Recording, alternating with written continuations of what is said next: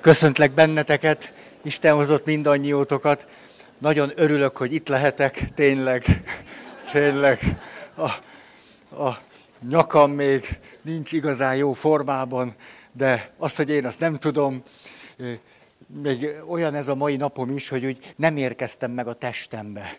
Még nem, nem tudom, hol vagyok pontosan, de itt már vagyok, az biztos. És egy nagyon izgalmas témáról van szó, de mielőtt belekezdenék, nagyon köszönöm, hogyha izgultatok értem, meg, meg a többi. Hát ez jó esik. Köszönöm, köszönöm. Ah, szóval, hát ilyen szék, ez hihetetlen. Ez csak így rá. Ez már ugye a 80 évesnek van ide rakva. Szóval emlékeztek, hát sémákról beszélünk, eszembe sincs itt hosszú ismétléseket ö, hozni, hanem eljutottunk a ö, kiégésig. Kihagytam fél órát, tehát a, a kiégésnél vagyunk, és a kiégésen belül is nagyon hangsúlyoztuk, hogy lehetséges kiégni, ahogyan a kiégésnek a leírása, és a szakirodalma onnan veszi kezdetét, valamikor 70-es évek vége, 80-as évek eleje, hogy a segítő foglalkozásúak, hivatásuk, súak kiégése, szociális munkásoké, pedagógusoké, papoké és lelkészeké, mert túl nagy a stressz, ott van a túlterheltség, ott van az érzelmi elfásultság, ott van aztán a személyiségünknek sokféle jellegzetessége, például a magas igényszint, az, hogy ideáljaink vannak, és próbáljuk ezeket megvalósítani, ennek fényében gyakran nem merünk nemet mondani, mert hát, hogy mégiscsak. Szóval így a kiégéssel kapcsolatban messze túl vagyunk azon, hogy csak segítő foglalkozásokat érinthetne a téma. Tulajdonképpen bárkit érinthet, olyan egyetemes jellegzetességekkel bír. Így eljutottunk oda, hogy egy férj is ki tud égni, férként, a nő ki tud égni feleségként, a nő ki tud égni anyaként, a nő ki tud égni nagymamaként, a nő ki tud égni déd nagymamaként, a nő ki tud égni keresztanyaként. A férfi listát nem mondom el. Hát a férfi is ugyanerre képes, na. És akkor így jutottunk el oda, hogy ne csak arról beszéljünk, hogy a család és a kiégés összefüggése, hanem a társkapcsolat és a kiégés, kiégettség összefüggése. És ezen belül pedig már most arról beszéltünk, hogy kiégés vagy a szenvedély tüze. Erről kiégés vagy szenvedély tüze. Hogy hogyan lehetséges egy társkapcsolatban, és elsősorban Eszter Perelnek a gondolatait szeretném ide tenni, hogy hogyan lehetséges az, hogy ne a kiégettség jellemezzen bennünket, sokkal inkább a szenvedély föntartott tüze. És meg tudnátok-e mondani nekem, hogy mi a kettő közt a különbség? Bizonyos szempontból egyetlen szó, főleg ha a kiégésről és a szenvedély tüzéről beszélünk, Emlékeztek, hogy eljutottunk hat pontig a kiégés leírásában, egyre jobban beszűkülünk, és beszűkülünk, és beszűkülünk, és elfogy a levegő. A szenvedély tüze pedig azért loboghat, mert van levegő. Úgyhogy azt is mondhatnám, hogy a mai előadással a levegőről szeretnék beszélni. Hogyan teremtsünk levegőt magunknak, a kapcsolatunknak, a vágynak, a szenvedélynek. És akkor eh, három bevezető gondolat, hogy mikor valamiről beszélek ennek összefüggésében, akkor az sosem jelenti azt, hogy a vele szemben lévő igazságot tagadnám, hanem csak valami mellett éppen szót emelek. Ez nem jelenti azt, hogy akkor rögtön azt mondjuk, aha, szóval akkor az meg nem. Ugye, tehát mondjuk beszélek a szenvedéről, akkor valaki mondja, hát miért nem beszélt az elköteleződésről, a sokkal fontosabb. Az nagyon fontos, de arról már beszéltem. Hát amikor valamiről beszélek, akkor nem arról van szó, hogy a vele szemben lévő, mondjuk szemben lévő értéket éppen tagadom. Vagy annak rovására mondanám ezt. Ez az egyik. Aztán a másik, hogy hát mégiscsak nem tudom, hogy így látszik-e ez, de pap vagyok. Tehát a téma azért is különösen izgat és érdekel, mert hogyan lehetséges az, hogy azokat, akiket százával esketek, Nem adok össze senkit. Ilyet még sose csináltam. Csak azért, mert általában ezt szoktátok mondani, hogy Feri atya összeadná minket? Az biztos nem. De még a fantáziámból is kerüljön el ez, hogy én bárkit bárkihez oda adok. Én nem. Ti... Oh. No, majd erről lesz szó. Hogy, hogy, tehát ti szabadon ahhoz mentek, akihez akartok. De én nem adok senkit senkihez, meg senkinek, meg senkitől. Szóval, tehát az különösen is foglalkoztat, hogy olyanok, akik azt mondják, hogy ha szeretnék életre szólóan, tartósan elégedetten valakivel élni, és ráadásul emlékeztek, hogy mondtuk mondjuk a szentségi házasságnak a kritériumait. Örökérvényű, fölbontatatlan, hűségre, nyitott, és azt, azt nagyra értékelő, és azt belső követelményként megélő, gyerekekre nyitott, kölcsönös szeretet kapcsolat, hogy na, akik ilyesmit szeretnének csinálni, na ott mi van a szenvedéllyel? Ez különösen is izgalmas nekem, hogy úgy általában mi van a szenvedéllyel vagy a vágyjal, ez is érdekel, de mondjuk papként mi van a vágyjal, az jobban. Hogy papként mi van a szenvedéllyel, az jobban. Tehát az az összefüggés, amiben beszélek, tulajdonképpen ez az összefüggés. Elsősorban, és döntően. És a harmadik, hogy néha olyasmiről fogok például beszélni, hogy férfi és nő. Van, vannak ilyen, ilyen, nem tudom, ezek valahogy, hogy időről időre vannak olyan témák, amelyek a közbeszéd által sújtott és megterhelt, hiszterizált témák. Tehát kérlek benneteket, de tulajdonképpen nem is kérlek. Azt mondanám, hogy ha szeretnétek azt hallani, amit mondok, vegyétek ki a jelenleg folyó és zajló közbeszéd összefüggéseiből. Hát akkor sokkal szabadabban fogjátok tudni hallani, amiről beszélek. Na, ennyi. Ha, ennyi bevezető, ez hihetetlen. Tehát akkor a kiégés vagy a szenvedély tüze, ez volt a téma, és ígértem nektek, hogy egymás után mondom, kutatások szerint, Eszter Perelt főleg használva, mit mondhatunk arról, hogy a szenvedély tüze hogyan őrizhető meg egy társkapcsolatban, amelyben tartósan, elégedetten szeretnénk lenni, és ide hozom a két széket, hogy a helyzet miért is nehéz. Emlékeztek, ezt így mondtuk, azért, mert nem csak alapigasságok vannak, hanem alapkonfliktusok is, alapdilemmák. És az alapkonfliktusok és dilemmák és paradoxonok elkerülhetetlenek. Nincs úgy, hogy valaki annyira ügyesen csinálja, hogy gyere. Ez, ez, ez, Igen, így, így, így. So, ez olyan, ó, ez mindig olyan, el, elvonja a figyelmemet, ahogy itt jöttök, mentek. Igen, olyan sok, sok, sok van benne. Ugye, hogy van, aki azt mondja, na most 500 ember előtt kicsit, hogy nem, nem sietem el. Van ennek valami szépsége. Van, aki meg egészen más télát. Na, hogy alapigasságok mellett alapkonfliktusok és alapdilemmák, amelyek kikerülhetetlenek és megoldhatatlanok, mint például itt ebben az esetünkben, hogy egyszerre a személyiségünknek, még most nem is a kapcsolatnál vagyok, egy mély vágya a biztonság, biztonság, oltalom, otthon, kiszámíthatóság, ölelőkar, béke, megnyugvás. Ja, elkötelezettség. Főleg, hogy te felém. Hát ezeket igazán mély vágynak tarthatjuk.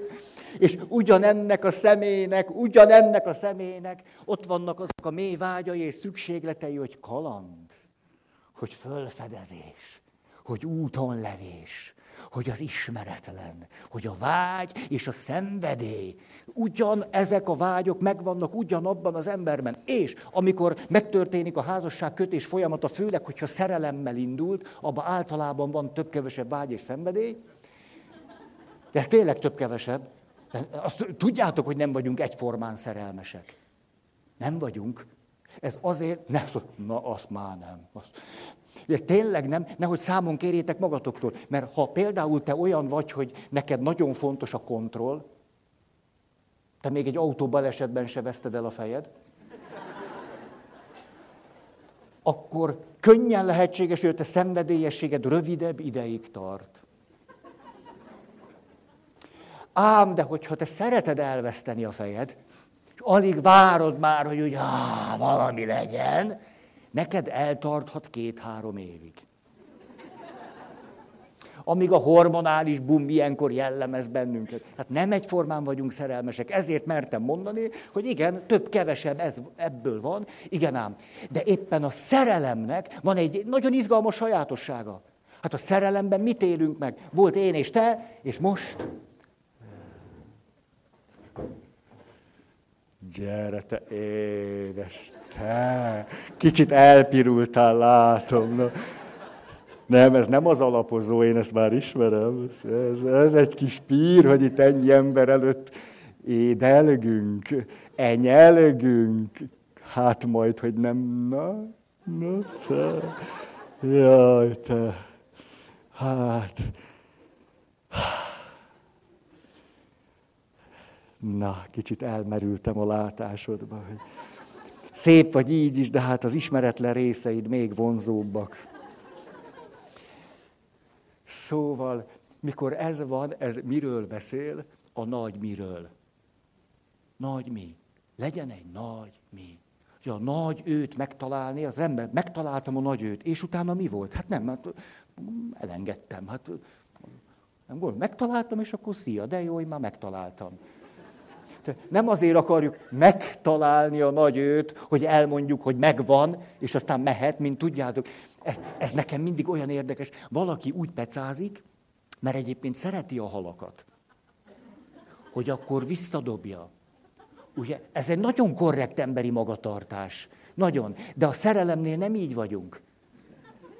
Ugye? Tehát, hogy megtaláltam, kifogtam, itt van, azt mondja, hát most akkor ennyi volt. Hát, ennyi volt. És nem, tehát megtaláljuk a nagy őt, és akkor létrejön a nagy mi, és ezt roppantul élvezzük. Jaj, te vagy a kényelmetlen.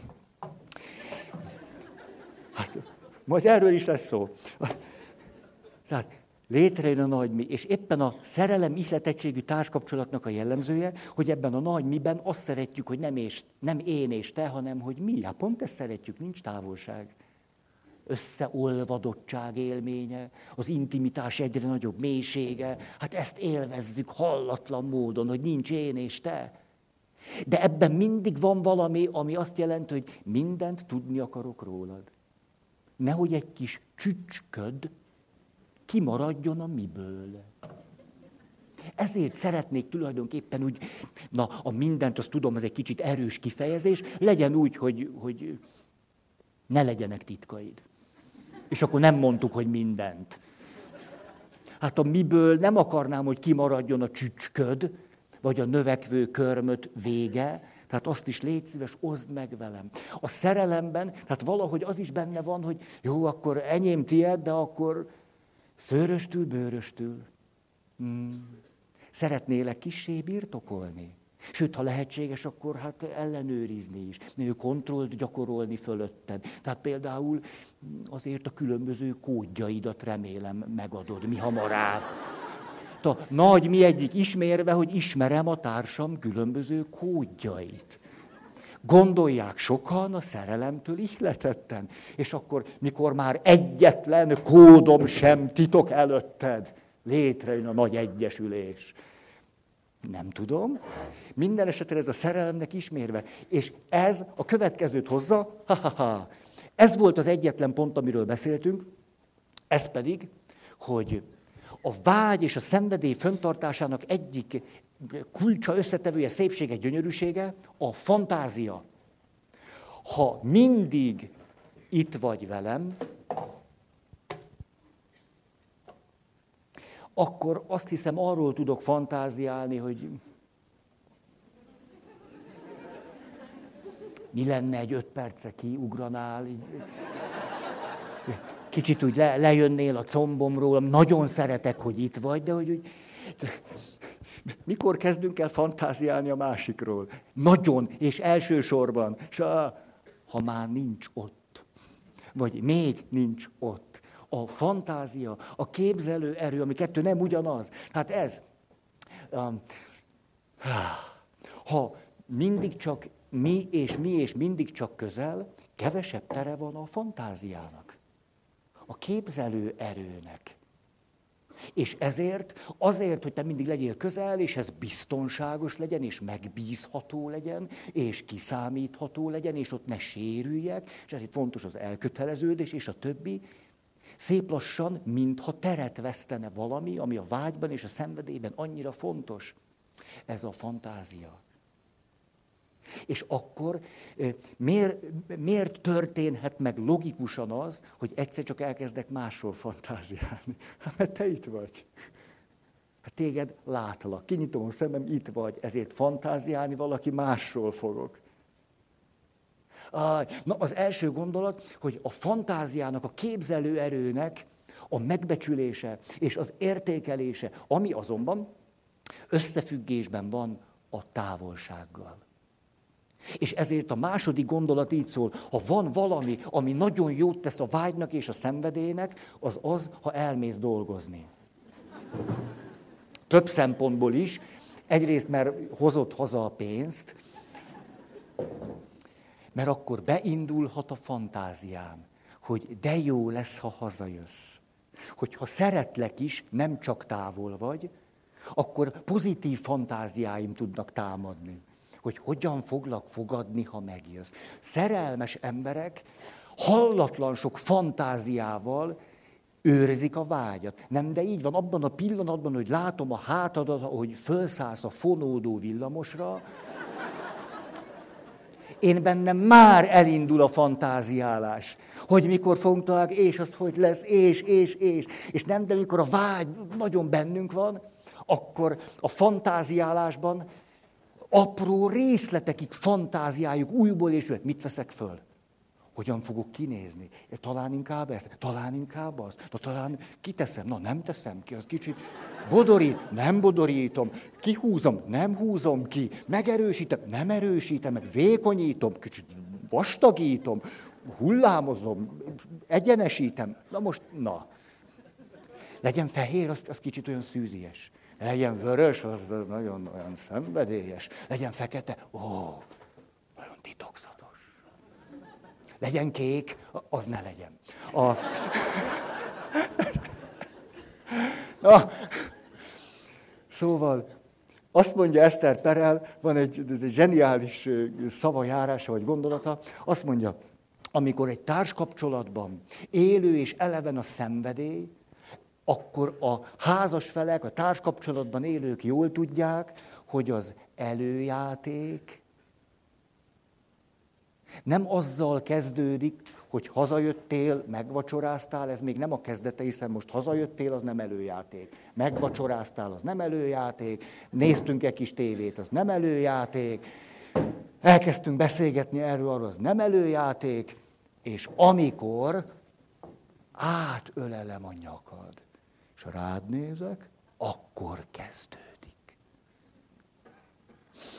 És ő azt mondja, de szó sincs róla, akik a vágynak és a szenvedélynek egy társkapcsolatban szakértői, ők azt mondják, az előjáték akkor kezdődik, amikor lecsengett az orgazmus. Az a kielégülés után kezdődik már, azzal, hogy kezd megint fölépülni a vágy vagy a szenvedély. És amikor elmész munkába, már akkor is az az előjáték része. Arra gondolok, na most ez a távolság, de haza fogsz jönni. És most nem vagy, de majd leszel.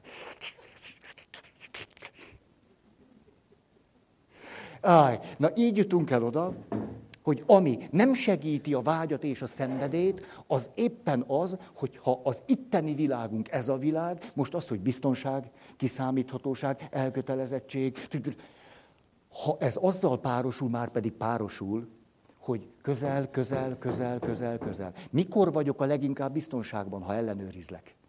Mikor vagyunk a legkiszámíthatóbbak, ha mindent szabályokba fektetünk? Ha mindennek megvan a megszokása és a rendje. Ha van valami, ami a vágyat, a szenvedét megöli, ez pont a megszokás. Miközben a megszokás az nagyon segíti a rendet, segíti a biztonságérzetünket. Ezért azok tudják a vágyat és a szenvedélyt föntartani magukban, akik merik a társukat távol engedni. És akik maguk is mernek távol kerülni. Fizikailag, sőt, érzelmileg. Még odébb rakom, hadd izguljatok egy kicsit, hogy most ebből mi lesz. Sőt, ő erre felé néz. Őt meg még e- ő is el fogja takarni így. Most mi van?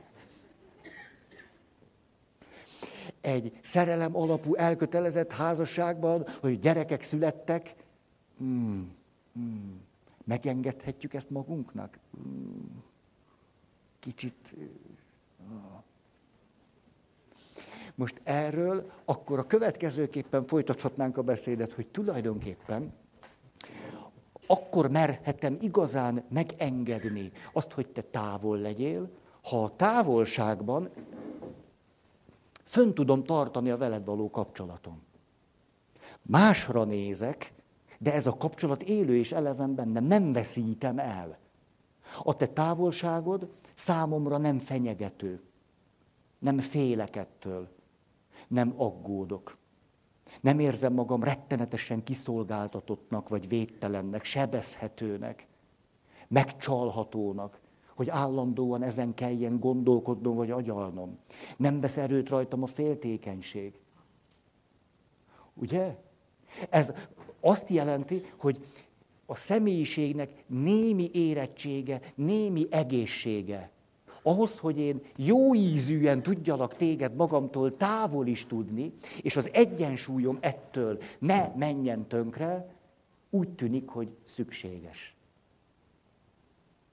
Ha nagyon messze vagy, és itt történik még valami, amit, amit még izgalmasabbnak tartok, mert az első gondolat az ez, hogy akkor engedhetem meg, hogy távol is legyél, sőt másokkal kapcsolatot tarts, sőt, képzeljétek el, ugye a beszámolók szerint azt lehetne mondani, hogy amikor a társunkat messziről látjuk, éppen valami neki kedves elfoglaltságot végez, és abban önfeledten, önfeledten tesz valamit, és abban valahogy ügyes és sikeres és csinálja, és mi nézzük a társunkat, nem egyszer ilyenkor a legvonzóbb.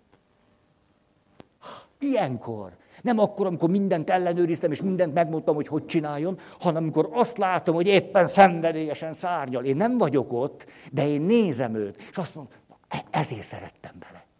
Ezért. Pedig ő ott van, én meg itt. Az első gondolat, hogy ha nagyon sérült a lelkem, akkor a távolság egyre több félelmet okoz, többféle félelmet elhagyatottságtól, elárulástól való félelem, magamra radástól való félelem, az elveszéstől való félelem, a nem szeretlek, vagy nem szeretsz engem, rengeteg félelem. Most hát, ha itt rengeteg félelem van, akkor inkább azt mondja, gyere, legyél mindig közel, és legalább ne féljek. De ez a vágy és a szenvedély ellen hat. És most jön a második lépés, ami még izgalmasabb, ha már a vágyról, meg a szenvedéről beszélünk. Mert eddig csak azt mondtuk, hogy ha viszonylag a lelkünk egészséges, akkor ezt a távolságot elviseljük anélkül, hogy félnénk és rettegnénk, összeomlanánk és féltékenyek lennénk. Elbizonytalanodnánk. Igen ám, de itt van egy még izgalmasabb dolog. Ez pedig az, hogy nem csak nem, hogy nem a félelem uralkodik el rajtunk, hanem megéljük azt, hogy tényleg elveszthető vagy, hogy tényleg lehet, hogy nem jössz vissza, hogy akár mással is lehetnél, hogy nem birtokollak, bár a szerelemben nagyon szeretnélek, hogy tényleg úgy is vagyunk, hogy én meg te, és ez tényleg reálisan okoz nekem némi félelmet, megjelenik ez. A kiszámíthatatlanság miatt. Hogy nincs minden a kezemben, és ez így reális. Hogy nem tudlak teljesen a markamba kaparintani. Most tudlak, akarlak, hogy ne, nem, nem tudlak. És ez bennem tudja fokozni a vágyat.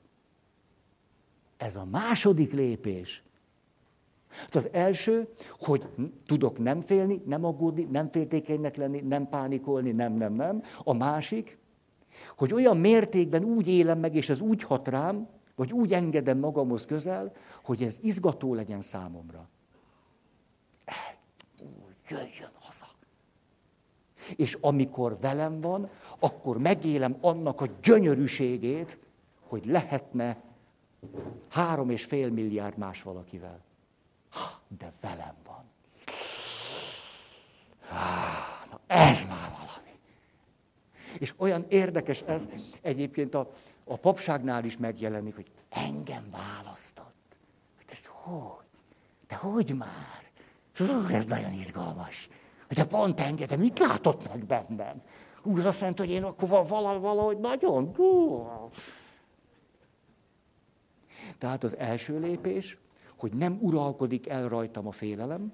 A második, hogy ahogyan szabadon megélem azokat a reális érzéseket, amelyek negatív érzések. Félelem, némi bizonytalanság, kiszámíthatatlanság. A biztonság érzetnek a szép lassú távozása. Hogy ez fölkelti a vágyamat, vagy a szenvedélyemet. Ha. A következő gondolat, emlékeztek, az önmegvalósításnál beszéltünk erről, hogy három szintje van az önmegvalósításnak. Önkifejezés, önátadás, önfelülmúlás. Ezen a három szinten valósíthatjuk meg magunkat. Kirakom a három széket. Hm, legyen így.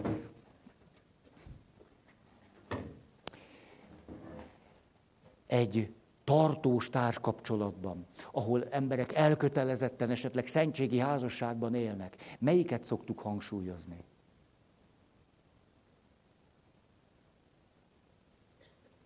Önátadás?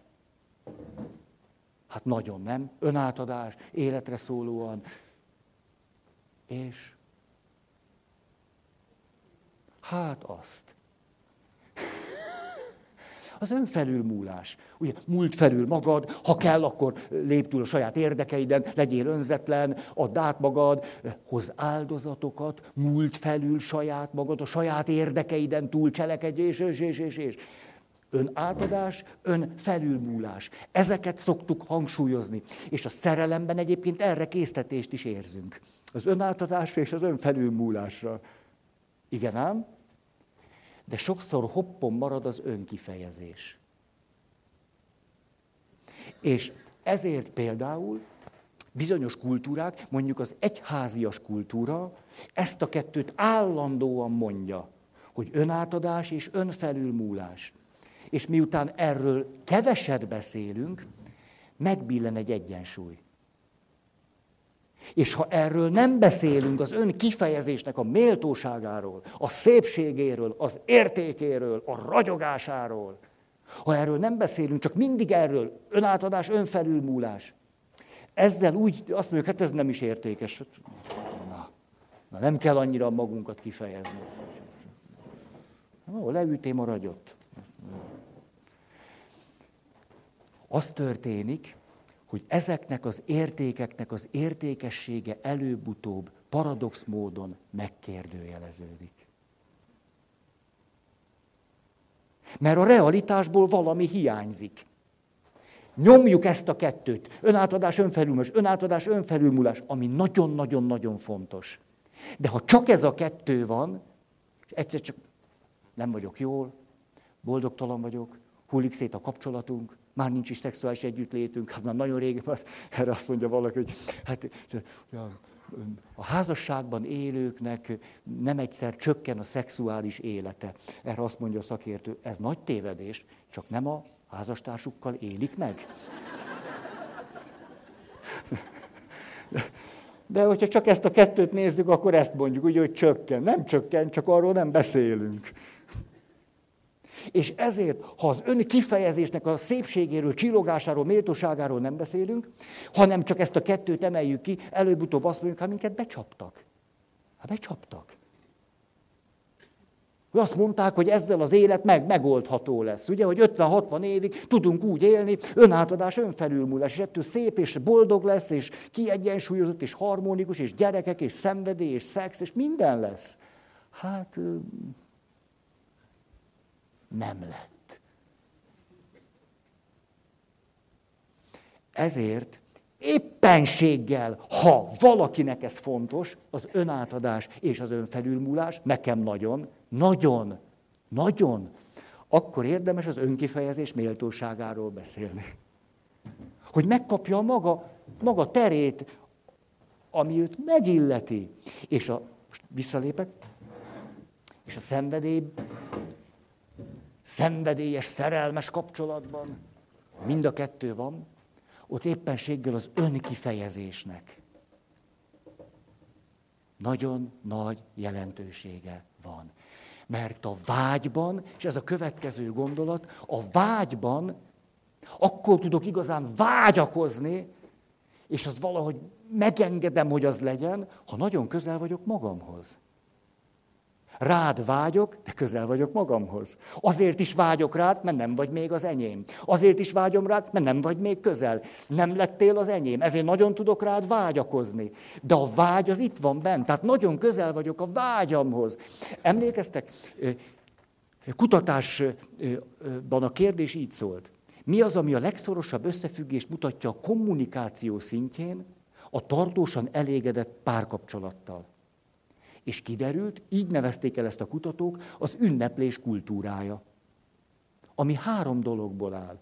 Az egyik, hogy az érzéseimet megélem, a másik, az érzéseimet kifejezem, és a harmadik, hogy a társam az én kifejezett és megélt érzéseimre pozitívan válaszol.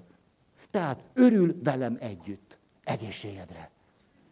Hát örülök valaminek, és ő velem együtt örül. Jön velem ebbe a világba. Ez nem azt jelenti, hogy másol vagy ismétel engem, hanem megtalálja magában azt, hogy ehhez tud kapcsolódni. A vágynál valami nagyon hasonlóról van szó. Nehéz úgy szenvedélyesnek lennem, hogy most visszatérek ide, azt mondom, hát minél több a vágy és a szenvedély, annál több a bizonytalanság. A kiszámíthatatlanság. Hát mi lesz majd abból?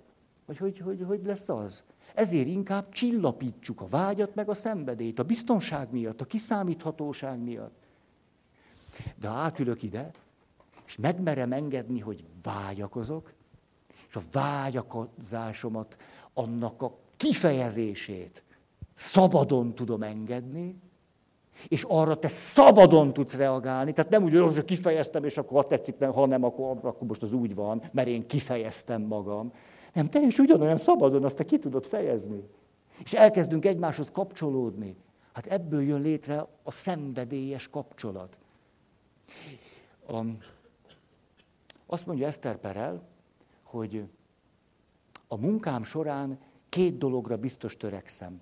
Az egyik, hogy valaki a gátlások alól képes legyen szabadabban, oldottabban létezni.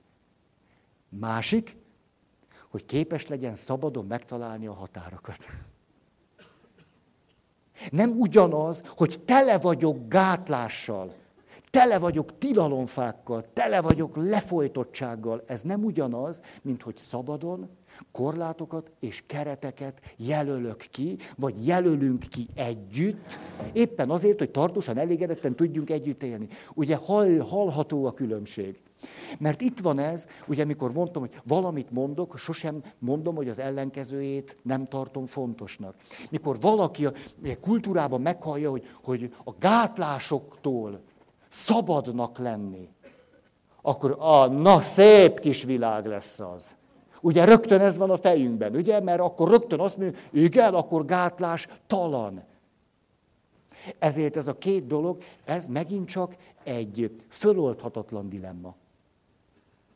Egy konfliktus az emberi szemében, hogy föloldom a gátlásaimat, merem megtenni, és szabadon kifejezni magam, és közben elkezdek magam korlátokat, kereteket, akár szabályokat, ritmust, akármit fölállítani. De ennek itt nem csak szabadsága, hanem kockázata is van. De az az izgalmas, hogy a kockázat a szenvedély része. Ha nincs kockázat, hogy hogy van szemben, mindent előre tudok, igen, így csinál, kicsit jobbra, kicsit jó, ez most nagyon jó.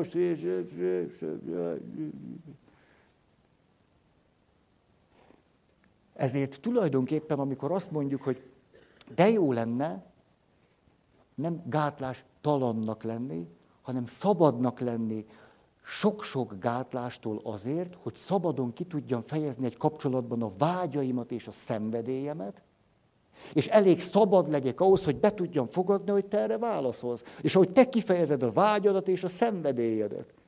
És hogy ebben létre tudjon jönni egy hullámzás, egy jó kölcsönhatás. Ha, akkor erről beszélünk, nem a gátlás talanságról. Kicsit az az érzésem, hogy erről beszélek, hogy hát jó, jó, beszélni, beszélni, csinálni jobb. És hogy látjátok most, mikor a vágyról, vagy szenvedéről van szó, nem csak a szexuális vagy erotikus vágyakról és szenvedéről van szó, nyilván arról is, hanem sok minden másról. Na most. A, ha itt vagyok, visszamegyek ide a gyerekek, család és a többi. Tudjátok, erről sokat beszéltünk, hogy törvényszerűen jön létre az a dinamika hogy az anya szervezetében nagyon sok oxitocin termelődik, kötődik a pici babájához. Ezért már a pici babájára szán rengeteg időt és energiát, ráadásul a babájával kapcsolatban nagyon sok testi, fizikai élményt él át. Nagyon sokat. Közelséget, tapintást, érzékelést, szagokat, illatokat, mindent. Közel és közel és közel. Ebből az következik, hogy a férfi egyre messzebbre kerülhet. Ez meg is szokott általában történni, tíz párnál, nyolc-kilencnél. És tulajdonképpen ez rendben is van. A kérdés, hogy vissza tudjuk-e hozni magunkat ide, együtt. Mert az, hogy ez megtörténik, a pici baba érdekében jó, hogy megtörténik, hogy a nagy figyelem és energia ott van. Ez rendben van. Egy férfi, aki ezt kéri számon a feleségétől, igazságtalan vele. Ah, igen ám, de tudjátok, miről szoktunk sokkal kevesebbet beszélni? Amit nem egyszer, nem kétszer hallottam. Ez pedig az, hogy egy férfi, amikor látja, hogy a felesége anya lett, kevésbé vonzódik hozzá. Nem csak arról van szó, hogy nőként én elsősorban anyának élem meg magam. Nem annyira nőnek, vagy feleségnek, vagy egy vonzó, szenvedélyes társnak, hanem arról is, hogy egy férfi is képes elsősorban így látni a feleségét. Ez azt jelenti, hogy nem egyszer nagyon sok férfi, amikor a felesége hazavitte a pici babát, ő meg a feleségét, attól kezdve nem a feleség mondja azt, hogy hát a pici baba, és most sír, most föl kell kelnem, nem, most hozzuk be az ágyba, nyugodtan tudjon aludni, hanem a férnek akár nullára redukálódik a szexuális vonzalma. Azért, mert most így mondom, hát, egy, egy any, hát az anyá, anyával nem, na. na. Tehát azért rendben van, hogy vágy, de azért anyával nem. És ezért úgy is lehetséges, hogy ketté hasad a világ, és akkor van az anya a gyerekekkel, meg a csecsemővel, és ő ott nagyon sok mindent megél, hát a férfi meg csinál, amit Tud? De úgy is lehetséges, hogy nem a nőből indul ki ez a folyamat, hanem a férfiből. És a férfi azt mondja, hát nem, ne, hát, hát oda én ezt már nem viszem. Hát akkor viszem máshova, ó, ez a csinos kis csillogó sárga. Igen, kicsit más sárga. Tehát amiről biztos láttátok, vagy láthattátok ezt a filmet, egy amerikai film volt, a férfi, mondjuk így, hogy elég szenvedélyes és erkölcstelen életet élt ifjú korában, majd pedig megházasodott. És a házasságában minden megtörténik az, amiről beszéltünk, hogy gyerekek, rendkiszámítatóság, hűség, és a többi. Kivéve, hogy miközben ő mindenestül anyának látja a feleségét, a közben eljár prostituáltakhoz. Ezt a részét egészen odaviszi, teljesen máshova. És a feleségnek a következő ötlete támad, hát most, hát most ha a férjemet ez hozza lázba, hát látszik, hogy én nem izgatom őt. Nem izgatom őt, ne, nem vagyok neki érdekes. Hát akkor, hát akkor azt, azt fogom csinálni, hogy fölöltözök úgy. Majd úgy csinálok, úgy beszélek, úgy, úgy, úgy. Hát akkor, hát ő a férjem, mert azt szeretném, hogy hűséges legyen. Nagyon rendes a férfi, nagyon rendes, csak hát ez, hát miért nem velem? De ezt nem beszéli meg a férjével. És akkor egyszer csak nyílik az ajtó, és akkor a feleség így fogadja őt, és a férfi ledöbben, lemerevedik, az nem ugyanaz, mint a másik. És az első mozdulat, hogy pofon vágja a feleségét. Mert hogy a felesége ne. Van egy, van egy rabbis történet. A rabbi minden nap azért imádkozik, hogy nehogy a szenvedély tüze elragadja őt a feleségétől. És a felesége nap-nap után fültanulja annak, hogy a férje, a rabbi imádkozik ezért, hogy a szenvedély tüze nehogy elragadja tőle. Igen ám, de hát a szenvedély tüze már sehova se ragadja a rabbit. És ezért a feleség azt gondolja, hogy annyira jól sikerül az imádság, hogy, hogy hát hát talán, talán úgy lehetne visszahozni a szenvedélyt a kettejük kapcsolatába, hogy amikor a férje kint dolgozik a mezőn, hát ő oda megy, ledél ruhába, kissé úgy el, sminkelve, alakítva magát, hogy a férje ne vegye észre, hogy ő a felesége. És a nő, hát, hogy a társkapcsolatért mindent, valóban át is öltözik, maszkírozza magát, oda megy, és látja, hogy a rabbi majd, majd eszét veszti a vágytól, a szenvedély tüzétől, míg nem aztán inkább úgy dönt, hogy ne az eszét veszíts el. Nem, most belelátnék a fejetekbe. Tehát ez, nem, nem akarom elveszteni az eszem, inkább legyünk egymáséi. És egymáséi lesznek, és a rabbi nem ismeri föl, hogy tulajdonképpen a feleségével volt. A feleség hazamegy, rabbi megérkezik, és ahogy a asszony befűt, rakja kandallóba a fahasábokat, egyszer csak a rabbi fölordít, és be akarja vetni magát a tűz közé. És hát ez az a pillanat, hogy úgy érzi az ő hitvese, hogy, hogy hát ezt nem engedheti, hát, és azt mondja, hogy de állj meg, állj meg! Én voltam az. Nem történt semmi baj, én voltam. Mire a rabbi azt mondja, igen, de én másra vágytam.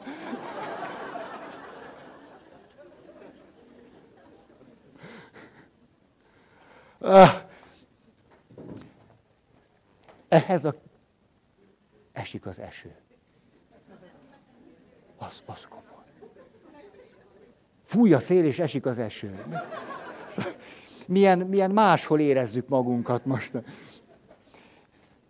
Onnan indultam ki, hogy az önkifejezés szabadsága.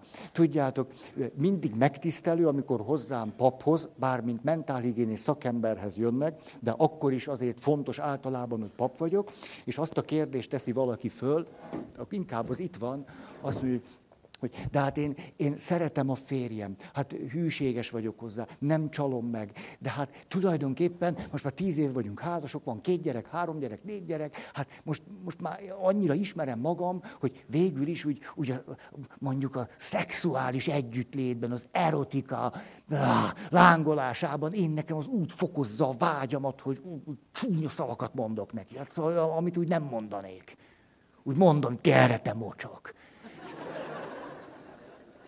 És akkor férfi kicsit bólogatja, ingatja fel, mondja, hát én is mondom, hogy gyere, te ribanc. És a, ugye egyszer csak föltárul egy katolikus házasságnak a belvilága, és, és az a dilemma, hogy ezt most lehet-e vagy nem.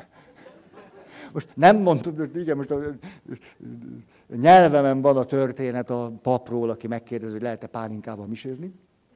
De ezt most nem, nem, nem, ezt most nem. Bár valószínűleg vagytok olyanok, akik ezt nem hallottátok. Ugye? Vagytok? Hogy szabad-e? Tényleg? Falusi papbácsi ír egy levelet a római főhatósághoz. Szabad-e pálinkával misézni? Posta fordultával érkezik a válasz. Főtisztelendőségednek fokozottan a figyelmébe ajánlom az egyházjog ide vonatkozó rendelkezéseit, hogy pálinkával nem lehet misézni. Elolvassa az egyszerű plébános, és a vidéki atya következő levelet írja vissza. Tisztelt főhatóság! Legnagyobb engedelmességemet és lojalitásomat kifejezve ismét megkérdezném, hogy szabad-e pálinkával visézni, mert hogy lehet-e, azt tudom, mert azzal szoktam.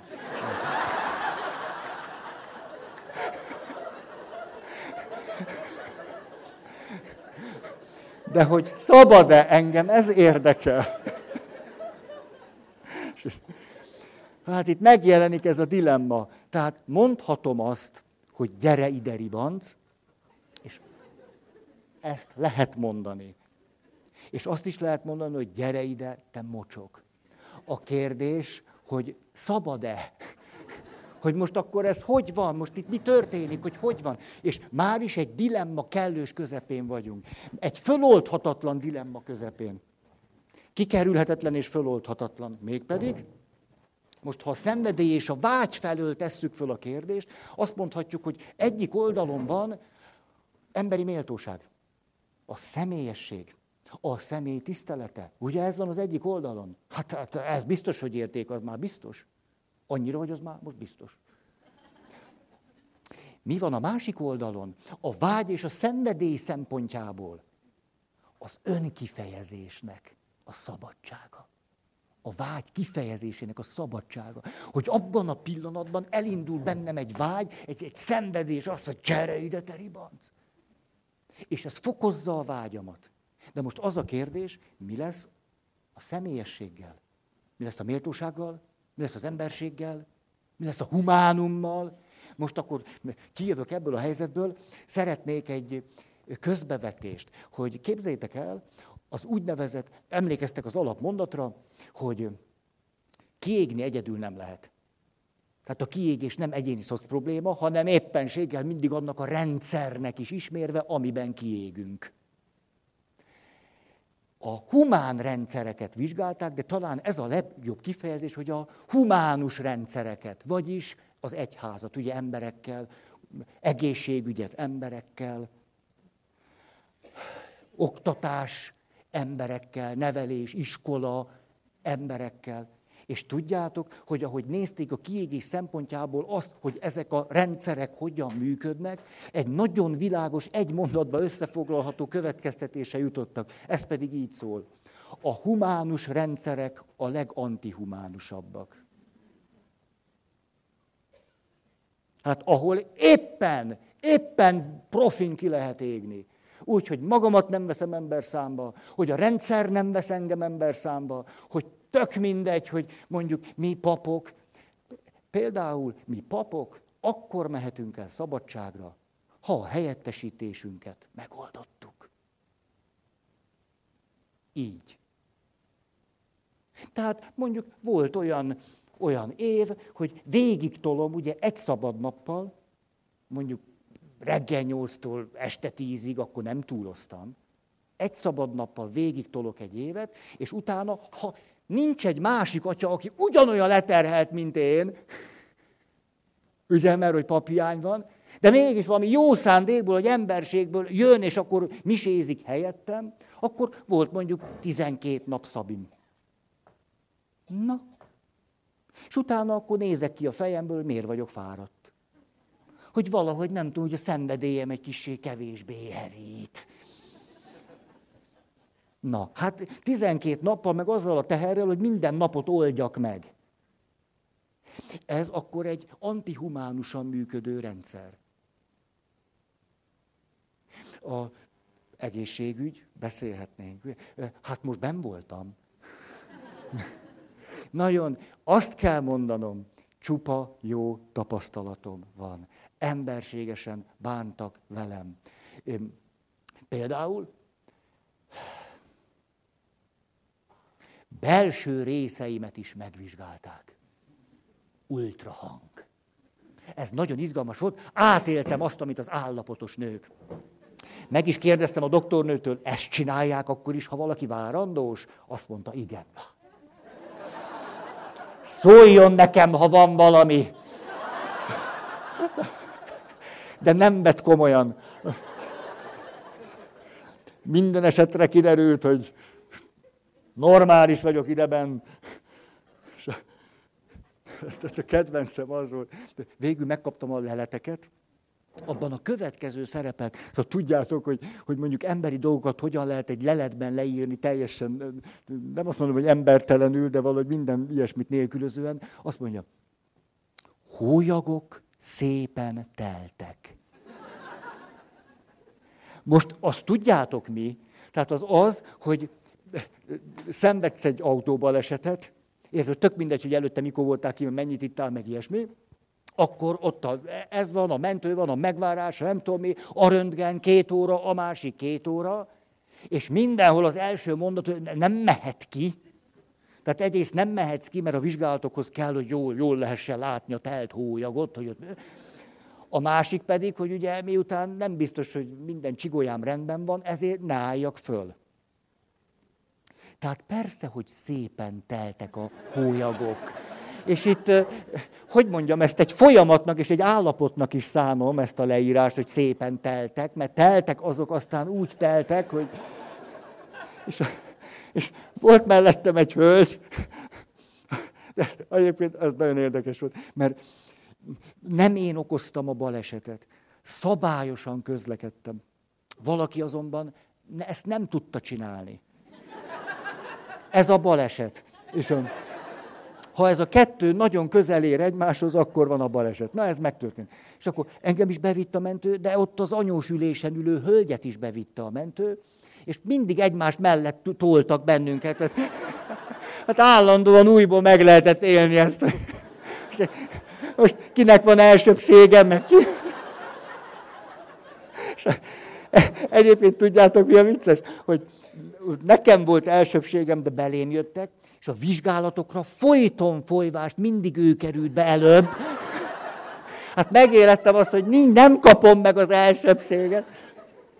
Csak a legvégén engedtek el hamarabb.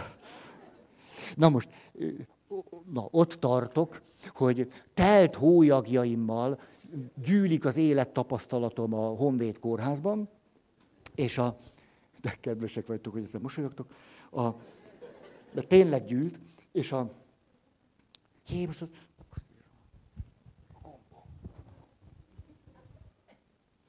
hogy a humánus rendszerek az legantihumánusabbak, hogy ennek az ellenkezőjét is én a magam részéről megéltem, de hogy, hogy azok, akik 24 óráztak, ők mit, mert éppen mondjuk azért kellett két órát várni, mert aki a leleteket nézi, az most műt. Tehát akkor kirohan a műtőből, akkor gyorsan meg visszarohan a műtőbe, szóval oly vé, oly vé. Hát minden tisztelet kalapom le, ha ott is marad. És hogy, hogy ötödik óra körül, még mindig ilyen nyak, akármibe fekszem, és hát várunk a orvosra, aki műt. Ugye az akkor nem lehet tudni. Azt mondta nekem a mentős, hát ha este nyolcra végez, az jó. Mondta, itt már tényleg Isten kezében van. Hát látszik, hogy egy, rögtön közös nevezőre kerültünk. Hát ha itt már tényleg Isten kezébe vagyok, hát ez ismerős, ez nem annyira furcsa nekem. Na, és akkor az történt, hogy, hogy az ötödik óra körül mondtam, hogy a hölgy már pisilt. De nem ezt mondtam egyébként, csak hallottam, hogy mondja, hogy ő, ő most már őt már nem érdekli semmi, most már ide neki valamit. És akkor ő kapott, ugye? Én meg, hogy szerénykedtem, hogy Isten kezébe vagyok, hát akkor... Ugye, akkor biztos, hogy szerényen kell kifejeznem, hogy telik a hólyag. De aztán volt egy pont, hogy kezembe kellett vennem az életem, és hát, hogy én, de most már a határán vagyok. És akkor olyan kedvesek voltak, tudjátok, hát ott, ott akkor ilyen, ott vagyunk ilyen, na, mint az úszály, tudjátok, így a folyosón, és akkor fogtak, akkor begurítottak, elfüggönyöztek, kérdezték, hogy kacsa jó? Nagyon. Nagyon. Hát, rég nem ettem húst, de kacsa az jó. A kacsa jöhet. Tényleg 32 éve nem ettem húst, de a kacsátos megszerettem. És, és akkor szóljon, ha kész van. Ugye nem azt akkor nézték, mert hát mert az is lehetne, nem, hogy, hogy sürgetve, hogy akkor gyerünk, gyerünk, gyerünk. Mikor szakmunkás képzőbe felvételiztem, mert szerettem volna bútorasztalos szakmunkás lenni, az most úgy volt, ahogy mondom, hogy a humánus rendszerek, hogy be kellett menni ott az egészségügyi vizsgálat, egy csomó ilyen kis kalitka, mindegyiken körülbelül ilyen magasságban, ami egy ülőnőnek ugye épp a fej magassága, mert hogy általában az adminisztrálók hölgyek voltak, tehát ebben a magasságban van az ablak. Most akkor szeretnék fölállni. És akkor kinyílik ez, hogy milyen tolóajtó, ilyen fa, tudjátok, leperget, mázos, és adja be. Most így nyitott, nyitott tolóajtóval? Ja, ne szemérmeskedj, mások is tudnak így. Na, szóval, onnan kanyarodtam el, már régen ezt várjátok, hogy mi van ezzel, a, hogy, hogy az derült ki ebből a kutatásból, Hézser Gábor publikálta ezt, hogy a humánus rendszerek a legantihumánusabbak. Legembertelenebbül működőek, akár befelé, tehát azokkal összefüggésben, akik ott hivatásszerűen dolgoznak, akár kifelé. Ebben a mondatban lehetett összefoglalni a tüneteket. Ezért, mikor visszatérek a párkapcsolatra, és azt mondom, hogy van akkor itt egy ősi dilemmánk, ez pedig a, a személy a személyesség, az embertisztelete és megbecsülése, a meghittségnek a gyönyörűsége, és közben pedig itt van a vágy kifejezésének a szabadsága, ami nem egyszer, mintha erre fittyet hányna. Hm? Erre azt mondta Eszter Perel, a helyzet valahogy úgy fest, hogy ami éjszaka fokozza a vágyat, az ellen szoktunk tiltakozni nappal.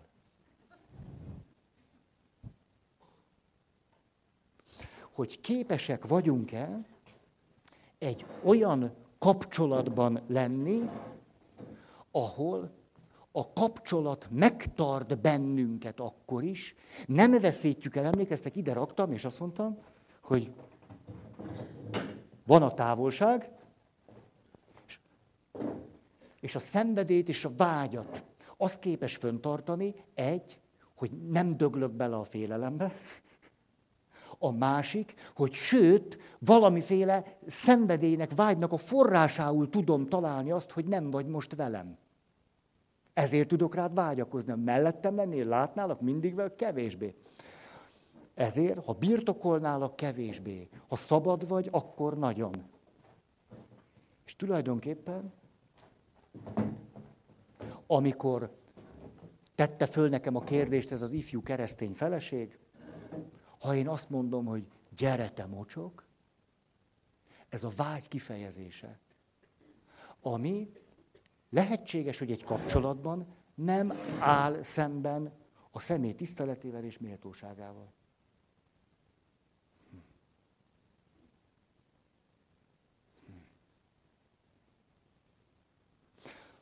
Ha a személy méltóságának és tiszteletének a világába beletartozik a játékosság és a szabadság, az önfeledtség, az önkifejezésnek az engedélyezése, és közben pedig ezt mi képesek vagyunk úgy korlátok és keretek közé helyezni, ami kettőnk számára elfogadható, és egy nagyobb összefüggésben is megállja a helyét. Ha valaki nagyon-nagyon korlátolt az önkifejezésben, akkor ez mondjuk az erotikus világban is mm, nem fogja segíteni a szenvedély tüzét. Ezért kutatások szerint az derült ki, hogy a társkapcsolat éppen ott, ahol tartósan akarunk, és elégedetten, és gyerekeket nevelve, hogy éppen ezekben a társkapcsolatokban a töredékét engedjük meg magunknak annak, amit szívesen kifejeznénk. És ezért mindannak, amit szívesen kifejeznénk, ezt akkor előszeretettel fejezzük ki olyan kapcsolatokban, amelyek eleve eltávolíthatják a másikat tőlünk. Vagyis személyteleníthetjük a másikat. Mert ott megvan ez a biztonságunk, hogy ott akkor csinálhatom, vagy mondhatom. Ezért van nagy keletje annak, hogy férfiak és nők mindenféle személytelen helyzetben keressék a vágyuknak vagy a szenvedélyüknek a kifejezését. Ez lehet, hogy akkor ő egy prostituált, ez egy személytelenítés, mert egy ember. Ha embernek látnám, az a prostituált, ja, az más. De nem más. De azzal, hogy azt mondom, hogy prostituált, személytelenítem őt. Azt mondom, pornográfia. Hát az pornográfia. Hát az... Ezért megélem az vágyam kifejezését olyan helyzetekben, amelyekben úgy élem meg, hogy ez egy személytelen viszony. Vagyis kilépek ebből a reális konfliktusból. Hogy személyesség és a vágy kifejezése. Nem tartom meg ezt a föloldhatatlan konfliktus és dilemmát. Hogy éppen ezen múlik, hogy képes vagyok ebben a feszültségben lenni. Hogy mikor a vágyamat kifejezem, akkor ezzel nem tagadom a méltóságodat, a személy tiszteletét, a megbecsülésedet, az elkötelezettségemet, ezt nem tagadom. De ez itt mindenképpen egy föloldhatatlan feszültség. Itt ugyanarról van szó, emlékeztek, akkor vagy azt csinálom, hogy akkor lesz egy szeretőm, tartok egy, vagy élek egy viszonyban. Akkor itt vagyok mondjuk megbízható, kiszámítható, hát a hűtlenséget kivéve. De idehozom az a pénzt, jó apja vagyok a gyerekeknek, ott nem akarok én el. Hány férfitől hallott, ha nem akarok én elválni? Hát nem, nem, nem, na jó, ez így. Csak akkor az életének egy részét teljesen máshova vitte. Tehát így is lehet, és akkor ezt olyan csinosnak látjuk, ugye? Csak a felszín alatt van valami, ami az életnek a része. Most azért, mert nem beszélünk róla, attól még ott van.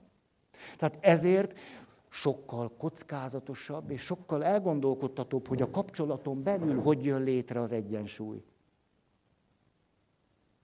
És ezért is csak visszautalnék, ha nagyon az önátadás, és nagyon az... Nézd, hú, az óra, elvesztettem egy picit az időérzéket.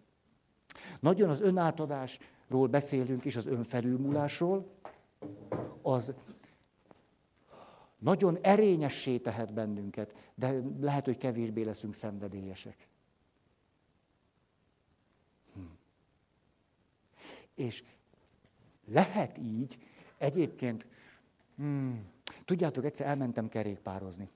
A sokszor mentem, de most arra gondolok, amikor letekertem, emlékszem, Zürich, tehát végig tekertem Ausztrián, Németország, beugrottam, nem is tudom, Liechtensteinbe, már nem is emlékszem, ott van, ott van. Jó, mentem Zürich, egy reggel értem Zürichbe, reggel fél hétkor, egy munkába inyekvő anya húzott. Úgy ő frissen tekert egy ilyen női kerékpárral, én meg az ő szél árnyékába érkeztem Zürichbe, és azt gondolta, hogy követem. És látott egy ilyen szakállas, egy csávót, aki teper mögötte, egyre nagyobb tempóba ment. Tehát a végül egy ilyen 40-es átlaggal értünk be Zürichbe. És most is emlékszem, hogy megérkeztem, az első dolgom, ott hétkor nyílt valami, valami közért, és arra gondoltam, hogy itt most megveszem a legzsírosabb tejet. Hát Sváj, hol legyen zsíros tej, hanem Svájcban. Svájc. És ezért ott mentem, és én megvettem négy egyes, vagy mennyi volt. Svájcban legdurvább te. És akkor vettem hozzá, nem tudom, hogy kiflit, és akkor... Na. De nem ezt akartam mondani. Hanem, mikor Zürich átmentem a hegyeken le, egész nap tekertem rengeteget, ugye lefelé akkor tele lettem adrenalinnal, én aztán tudtam nyomni. Nagyon, tehát a félelem érzetem ilyenkor Budapesten pihent. Én, tehát ami, ami kijött, az ott kijött.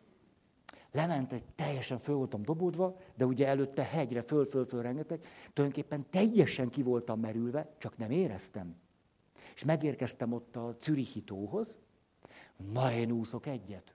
Hú, de hát, tiszta izzat, gyerünk befele. És volt ott egy kis sziget, 3-400 méter. Na gyerünk ki a szigetre, fantázia, ez fokozta a vágyat, elképzeltem, hogy ott fogok így kiterülni a szigeten, és homokos kis sziget, és ott fogok így, így. Szóval ez Feri, Budapest, Zürich, ez igen, Zürichitó. És mentem körülbelül 250-300 métert, amikor hirtelen rájöttem, hogy nem bírom. Hogy ezt nem fogom bírni. És hirtelen elkezdett zakatolni az agyam, hogy közelebb van a sziget, de onnan az tuti, hogy én nem jövök vissza. Mert az 400 méter. Tehát ott, ott hullafáradtan, nem vittem se, se kaját, ugye úsztam, ugye. Tehát most még ott a tóból tudok inni, de hát sem, most rám tör ez a, lemegy minden, a vércukor, nem, ott, ott, ezt a banális baromságot, hogy lemegy a nap, és én ott így,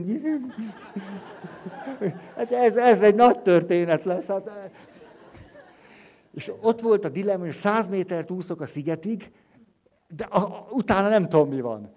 Azt, azt meg tudom csinálni, csak utána nem tudom, mi van. Vagy visszafordulok, az még 300, és utána tudom, mi van. és akkor hirtelen eszembe jutott, hogy azt mondják, akik ezzel foglalkoznak, hogy a legfontosabb, hogy ne essünk pánikba. Látszik, hogy mennyire az eszemnél voltam. És akkor úgy döntöttem, hogy nem esek pánikba, és váltogatva az úszó stílusokat a lehető legkényelmesebb módon visszafordulok, és kiúszok a partra. Úgyhogy, ha kell, akkor kicsit csak tempózgatok, úgyhogy jó, alacsonyan maradjon a pulzusom, a vérnyom, azt csak olyan, olyan nyugisan, hogy ne... Meg is lett, sikerült ki mennem. Miért mondtam el ezt a történetet? Azért, mert ha valaki elindul a szenvedély szigete felé, azt mondja, na még ott, ott, oda kiérek, de hogy aztán mi lesz, nem tudom. És közben úgy dönt, hogy, hogy nem tudom, ha, ha nagyon itt rekedek, mi lesz a személyességgel, az emberi méltósággal, a társam megbecsülésével és a többivel. És úgy dönt, hogy inkább visszamegy. És akkor ennek minden következményét. Szóval így, így akkor nagy valószínűséggel, na, nem lesz belőle baj legfőjebb válunk. De most ezt direkt cinikusan mondtam, hogy na, akkor így nem fogok bajt csinálni, nem fog elsodorni a szenvedély. Ezt én nagyon becsületes döntésnek tartom, mert én is így csináltam a Zürichi tóba. Csak most arról beszélek, hogy mi van, ha valaki próbál evickélni ebben a dilemmában.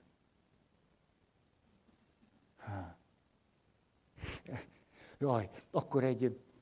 Hmm, hmm, hmm, hmm, hmm, hmm, egy záró történet. Kiszálltam az autóból, fölrobbant az összes légzsák, másik autóba is, összes légzsák. Hát mondjuk nálam csak egy volt, tehát olyan nagy robbanás nem volt. És, a, és Ugye pár másodpercig gondolkoztam, hogy ki tudok-e szállni, akkor rájöttem, hogy szerintem ki, akkor kiszálltam, és egy perc múlva jött egy mentőautó. Egy perc, kettő. És a, Jó, akkor az, üljön be, maga ült ebbe az autóba, az totálkár, hát olyan totálkár lett. Tudjátok? Hát szóval, a személy, meg személytelenség, meg vágy kifejezése, meg az emberi méltóság, hogy ez az autó életében, halálában velem volt. Ott inkább szét durrant az egész, csak hogy megmentsen. Na, na, na, sokat tett értem, tényleg. És a, hogy beszállítottak a mentőbe, föl, azt megmérték a púzusom, azt mondja a mentős, ha nekem lenne ennyi. És a, jó, hát én mondtam, emlékezett, pont múltkor mondtam, hogy ilyen 40-50 körül van. Hát, jó. Most egy karamboltom én menjen annyira föl. Hát már megvolt, most már ezen nincs mit izgulni. Hát most már joggal ment le, és akkor, akkor bevittek, és akkor első megint ugye vérnyomást mértek. Nézi az orvos, azt mondja, 105 per 70. És most képzeljétek el azt, ami miatt lehet, hogy ma érdemes volt idejönnöm a magam részéről. Mert valami olyasmi történt, amire sose gondoltam. Na ez az, ami fölkelti a szenvedélyem és a vágyam, ez a kiszámíthatatlan, ismeretlen, a kalandja az életnek. Az orvos a következőt írta le a zárójelentésbe. Koffein tartalmú italok fogyasztása javasolt.